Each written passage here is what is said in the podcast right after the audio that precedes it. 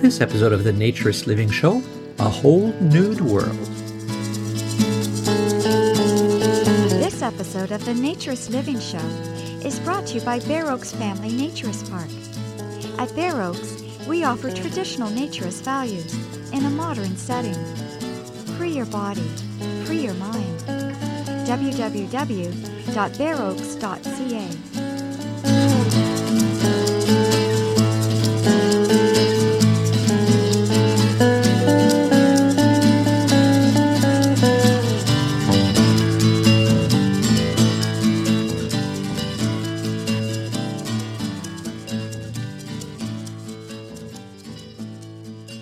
Welcome, dear listeners, to episode 150 of the Naturist Living Show. My name is Stéphane Deschênes.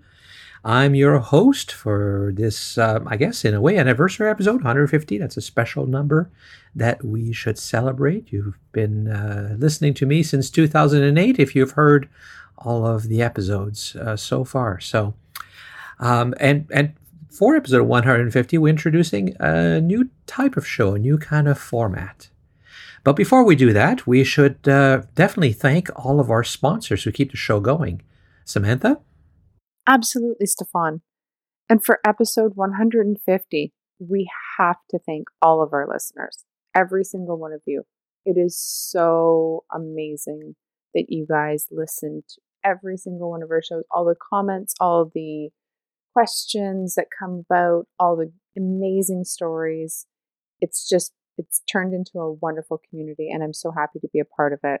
We truly appreciate every single one of you, and especially those listening that are supporting me on Patreon. Thank you for recognizing the time and effort that goes into producing this show. It, the I don't have words to describe how much I appreciate all of you. And I want to especially thank a certain few people this month so this episode is brought to you by Shell G, Mark, Greg B, Cindy, and Mario G.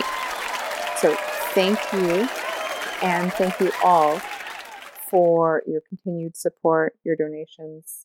It is so incredibly motivating, and stay tuned for a lot more content coming up because we have been busy the last few months. We just haven't been able to finish any projects. So this is one of many to come in the very near future.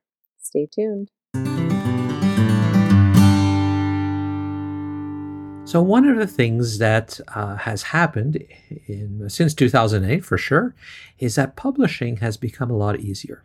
Uh, it used to be that you need to uh, convince a publisher to uh, take you on, and authors would submit manuscript after manuscript to publisher after publisher in order to try to get their book read and then edited and published and distributed. And your success depended on that to a great deal. Um, it, it wasn't whether you were a good author necessarily or not. Certainly, um, it made a difference whether you, you could write, because if you couldn't, no publisher would ever uh, pick you. But as some of the uh, uh, famous authors like Stephen King, when he published under another name, discovered your name does matter. He published uh, the Bachman books at one point in order to try to publish a different style. If you know Stephen King, you know it's all horror. The Bachman books are different. Um, and until people realized who he was, the books wouldn't sell. The publishers, of course, knew who he was, so they took on the books. But the marketing and the selling didn't work. And uh, he's not the only one who has tried that. So it certainly does help to be famous to be published. Um, but that doesn't mean there aren't great things out there that publishers turned away. They can only publish so many books. And now you can self publish. And a lot of people have been doing that because self publishing, publishing on demand, uh, or, printing on demand uh, of the books and also ebooks means that you didn't have to have a book that had an enormous audience uh, which is a good thing because there are certainly, if you're in a niche area like naturism, perhaps there's books you can publish on naturism that no publisher would ever print because in the past, because it was too expensive for the potential sales, at least in their opinion. Um, the downside of this self publishing possibility is that anybody can self publish. And so until you read the book, you don't know whether it's any good or not. You don't know whether the person uh, only thinks they know how to write, or maybe they are technically gifted, but their story is terrible. It's entirely possible. And so there's a number of naturist authors out there. We've interviewed uh, some before. And the the problem I had was how do I know what's good and what's not? I see the problem is I don't have time to read. I, I like to read, and actually I read a lot, um, but I spend most of my time now reading more technical things, uh, books on philosophy, ideology, history of naturism, academic stuff, studies. Uh, plus, of course, I'm quite busy. Um, so I don't, between Bare Oaks, my other business, uh, and uh, at this point, the uh, presidency of the International Naturist Federation is a lot of work. Oh, and, and occasionally I do a podcast. So if it wasn't for uh, Samantha, I, this podcast would definitely would have gone by the wayside. So a big thank you to her and to the sponsors who uh, help us going. So, not being able to read the book, but the question is how do I interview authors and how do I ensure that we uh, give you uh, recommendations or put you in directions that it's not a waste of your time? And so I came up with the idea of an independent book reviewer. So there's an individual who's uh, remaining anonymous in order to stay ob- uh, objective who has reviewed uh, two books so far. And uh, this allows me to interview the author without uh, be, without having to worry about whether I like the book or not, uh, because I haven't read it. And in fact, I have not read the review, which I turn into an audio text. The text is read by a computer, so you can't even recognize the voice of the person who's doing the review. So I haven't read it. I don't know whether the book is any good or not. I'm interviewing the author strictly on his or her own merits uh, about the storytelling, uh, about uh, the the work of writing it, about the reasons why they've done it, and where they're going with the books and what what motivates them. So the very first one that we're doing here is uh, Michael Douglas, uh, and he wrote a book called A Whole Nude World. So let's go ahead and listen to our chat. Who is Michael Douglas and why did you decide to write a book? I became an attorney in 2016 when I pa- when I passed the Florida bar exam. So I'm a licensed attorney. I've been practicing law since 2016, and the reason why I decided to write the book because I believe that the message is worth sharing. So my guiding emphasis was to A, deal with the uniquely weird objection, which is why every chapter title starts with the word every. Every population has its parlance, every team has its tenants, every, and so on and so forth, because every, every single group on the planet has all of these same hallmarks. And that was my first goal. First goal was to A, get rid of this uniquely weird objection, overcome that one, and B, provide some sources so that all naturists would be able to go here. This is why we believe like we do. Yes, of course, we can cite our comfort level with not wearing clothing, which is great. But you can't describe your comfort level to another. You can, however, cite the sources for you have lower stress levels, which has been medically proven. You can cite the fact that naturists tend to be happier, which has been proven by a study by uh, Keon West. You can talk about the medically verified benefits and hope that people will begin to accept those and then they will begin to have that grow in their minds as a seed. Let other people come along and water the seed and say, hey, would you like to come with me when I go next time? I decided to publish a book. And then it's like, oh, now who, who, who needs to know about this book? So I thought about you and I thought about a couple of other influencers in the naturist community to help me get the message out. And the idea was let these people know that I published a book and they would of course tell their friends and they would go and tell their friends and each but each person would bring one more person to their nearest nude resort to their nearest nude beach, and we would all be able to not only increase the number of people who have gone, but hopefully we would be able to change some of these laws in the process. So it's one of those things that's like, let's see if if he's willing to address this book because I, I, I referenced your podcast in a number of different places in my book because your podcast has sort of become a central repository for everything related to naturism. Oh, well, thank you for that. I mean, you deal with you deal with the Christian issue relatively well. I mean, you had the uh, you had Tom Pine, who's now passed away on, on your podcast at one point. You had uh, you you deal with the single women issue. You talked about how do how should we address the different body issues that many people claim that, that that we should have as Americans, and I'm like, this is great stuff. So my thought was, let's put together a book that will introduce people to everything that naturism has to offer and give them some resources. So it's not just me speaking because who knows who I am, and that's why there is no bio on the back of the book. So that you can take this information, you can go and share with your neighbor, with your friend, with your employer, with your so on and so forth, and say, listen, listen to this, listen to this guy's arguments. And here are the sources that he uses to reach his conclusions. If you disagree with the conclusions, that's great.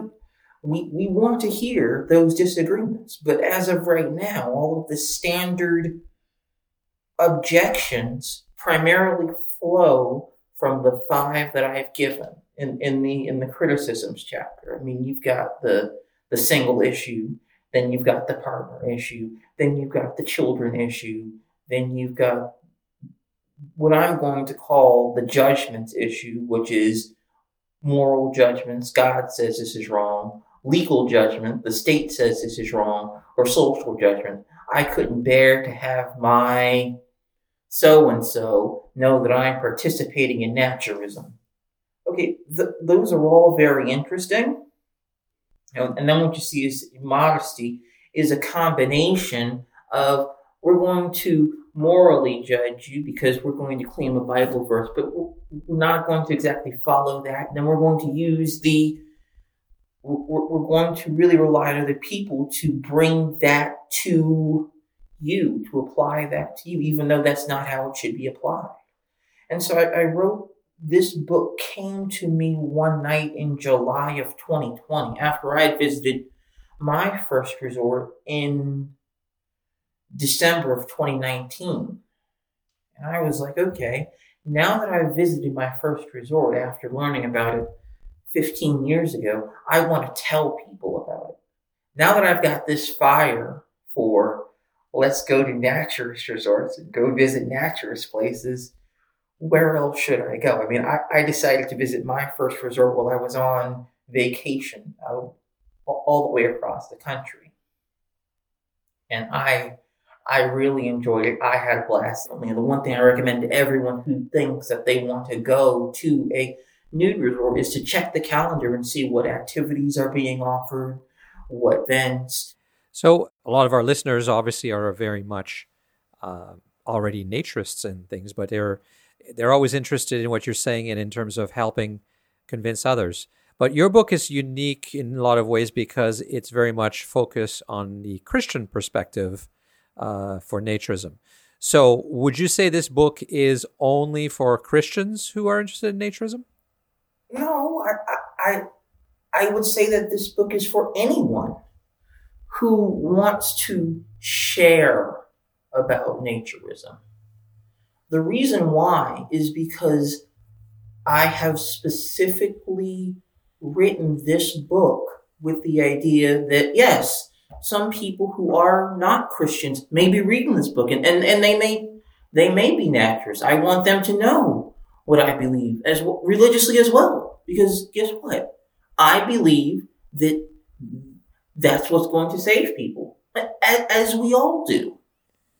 I mean, if I if, if I believe that eating pineapple pizza was the way to achieve eternal life, I want you to know that. Mm-hmm. Whether or not you choose to eat pineapple pizza is not the point. But I would at least want you to know it, then you can make an educated decision for yourself. And we should at least be very clear on what does the Bible say about naturism so we don't further perpetuate the myth that the Bible forbids naturism. Because it's a widespread myth. The word America is, oh, the Bible says this is bad, so it has to be very, very contained to only a few situations which you don't even find in the text. I mean, you, you, you see some things in some places and it's like, eh, I can kind of see how they get there, but it, it, when you actually bring it under strict scrutiny and, and you analyze it under what what did that mean and what was their culture like and all of the other understanding that we generally bring to text and documents if we analyze the bible as it pertains to nature under those same standards you would have to conclude that the bible is okay with it which they oftentimes don't want to do there was uh, there's a number of books that have been uh, written about Christianity and uh, nudism and nudity. Did you uh, did you read those? Yes. Any of those? Or? I, I read a few. I, I, read a few of them. The one that, that, that comes to mind off the top of my head is uh, Nudity and Christianity by Jim Cunningham. Mm-hmm. And the other one, the other one that I really, really enjoyed was Nakedness in the Bible by Paul Bowman. Mm-hmm. Yep because that book goes through a verse by verse analysis of every single time that the word nakedness, naked, nude, and, and other synonyms is found in the, in the biblical text and explains what that verse actually means in context so that it's so that we're not left with a mass of confusion because what many people want to do is to say, oh, it's in there somewhere, mm-hmm. but not really give you enough guidance to say, well, this is this is exactly how, how we reach that point. It it is very very similar to laws in that sense. I mean, you, you have laws all the time prohibiting doing this behavior or that behavior or the other behavior, but okay, great. The law says do it. Okay when you're a young child, that works well. A parent can say, do this because I say so. That works well if you're a young child. But when you get to teenager, when you get to adult, when you start having children of your own, it's like, well, where did, where did that, where did that statement that we've been now doing for years actually come from? Did it come from a practicality reason? Is that a legal reason? Is that a moral reason? And our thinking has been very, very trapped as to, oh, just do it this way because it's always been done this way. And, and the, the, the, the research has shown that no, it has not always been this way. We need to recognize that early in American history, it was very, very common for us to embrace nudity. So, the people who have read the Cunningham or Bowman books, why why should they read your book? What have you do? How is your book different uh, than those other books? My book is different from those because it synthesizes a lot of different sources, and it synthesizes not just biblical sources, and I, and I cite the Bible on everything from needing two witnesses to to convict to various biblical scriptures about not letting the fear of others be a snare in addition to what does the bible have to say about nudity. So we the reason why my book should be on your list is because oftentimes people need to hear the message, but they're not necessarily open to a direct biblical application. And if you can get them in the door with, you can come with me and they bring up to you, well, I agree with that, but I don't want to be around the children objection, or what about my partner, or I've got this lust issue, or I've got this modesty issue. And again, these things are issues for the textile community. I, I agree with that. But as we have recognized, these issues do not occur very often within naturism. I mean, yeah, of course, there's going to be abuse of anything. Anything that we have been given, we can find a way to abuse it and misuse it. But if we use naturalism properly, the likelihood of actual problems is is significantly decreased. And so, if people are interested in reading your book, uh, which we should say is called A Whole Nude World, um, where do they find it? How do they get their hands on it? You can go to any online bookseller. You can type in A Whole New World on Google. You can use Amazon. You can go to the publisher's website, bookbaby.com, and purchase it from there. And you will be surprised at how quickly it is to get through. And one of the things that I've done in my book is I, is I left the reader with a number of questions at, a significant point. So to gain, to, to have the reader contemplate. So for example, I'm talking about history and at the end, I close with the question of what is your personal naturalist history? What was your first resort? Because at, at, at some point, someone may want to know what is your most fun vacation? And you can tell them all about that time that you went to name of resort with X, Y, and Z friends and you did X, Y, and Z activities without wearing anything. I also asked the question of where or what are the two or three verses that you get from the Bible to say that naturalism is wrong? What are those verses? Because oftentimes people will give you the same five set of verses to say, oh, this is a problem. And those verses don't actually say anything close to, to what they want, the, to what textiles want them to say. But that's what often happens when you start adding something, when you start cloaking the original text and then you pull out little bits and pieces and you add something to it and you mix it up a little bit and it's just like a game of telephone. You start with a good sentence and someone tells something and he misheard part of it. He's going to add something else in. He's going to add something else in and that part's going to drop and you end up with a whole new sentence end. It's like, no, the original sentence was this. This was the original sentence that we can all see that I've written on the blackboard. Instead of trying to play this telephone game, which is a fun game, but if you're trying to pass crucial information or maintain a, a biblical standard, that's not how you do it. You that that's why it's written down so we can all know what the text says and all agree with what do the words say, even if we're still having doctrinal debates over what exactly does this text mean and how should it apply to our lives today.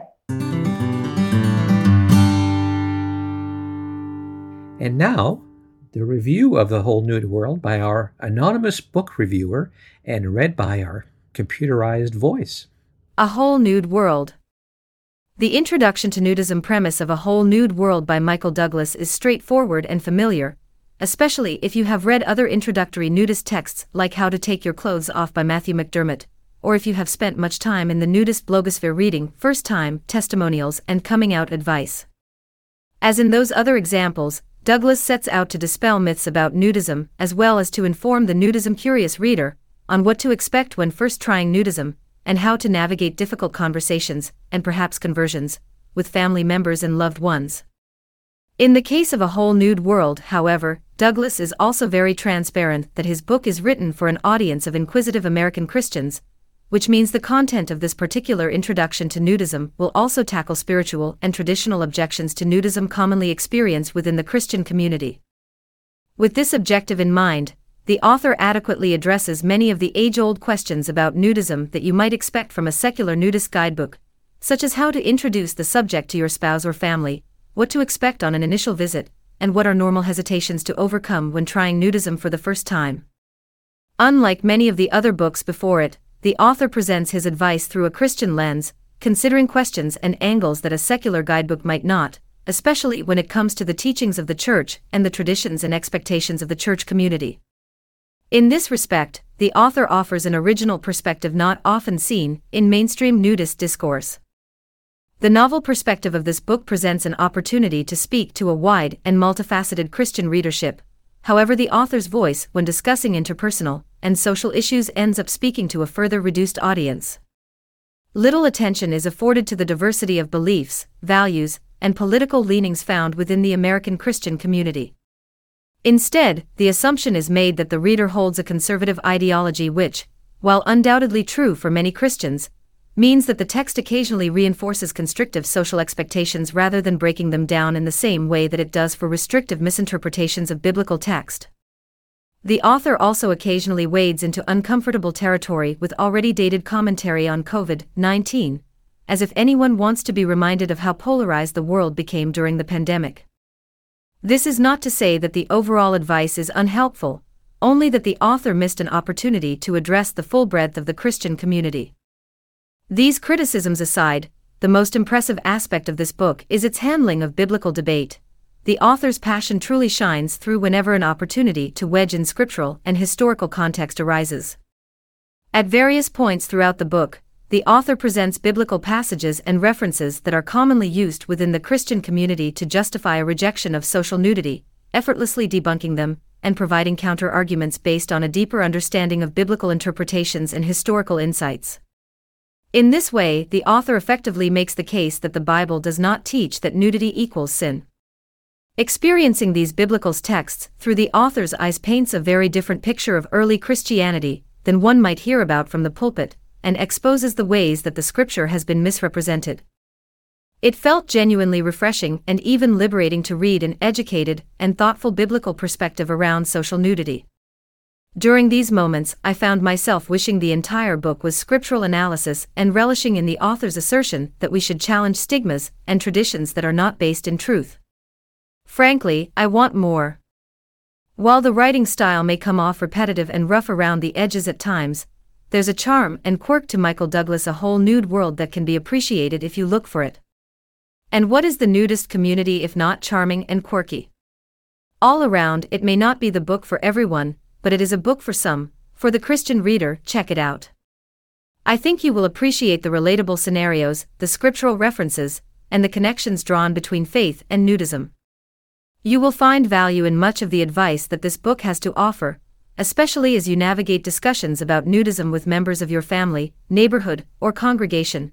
For the non Christian reader, the content may not be written for you, but you will likely still find some practical advice and nuggets of wisdom to keep in your back pocket to fuel a healthy conversation with a Christian friend or family member.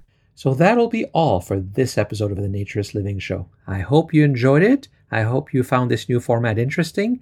Thank you, as always, for listening. My name is Stéphane Deschênes, and I'm your host for this podcast and the owner of Bare Oaks Family Naturist Park. I make the show with a lot of help from Samantha, who makes the tasks of all the editing and keeping things organized and keeping me motivated so much easier. Uh, she does all the time consuming editing and she's always on top of me to make sure that I'm doing the right thing. The Naturist Living Show theme is uh, The Day We Met by Mark Hodges. And you can support us on Patreon, patreon.com slash Naturist Living Show. Uh, one word, None of the money comes to me. Remember that. This is all to support the show, keep the show going. I am not taking a salary. I am already being paid by my other business. So this is all if you want to keep the show going and if you want to support Samantha, who is doing a lot of work and needs to be paid for the work that she does.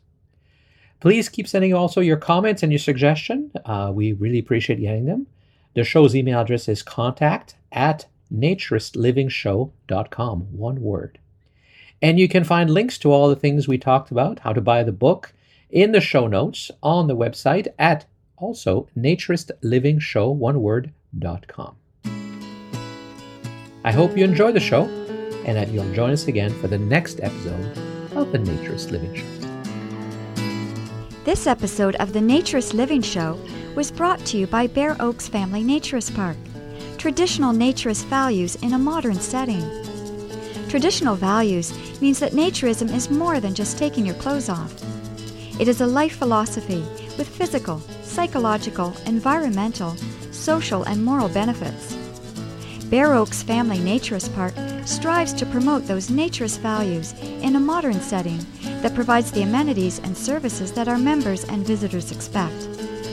Free your body, free your mind. Learn more at www.bareoaks.ca.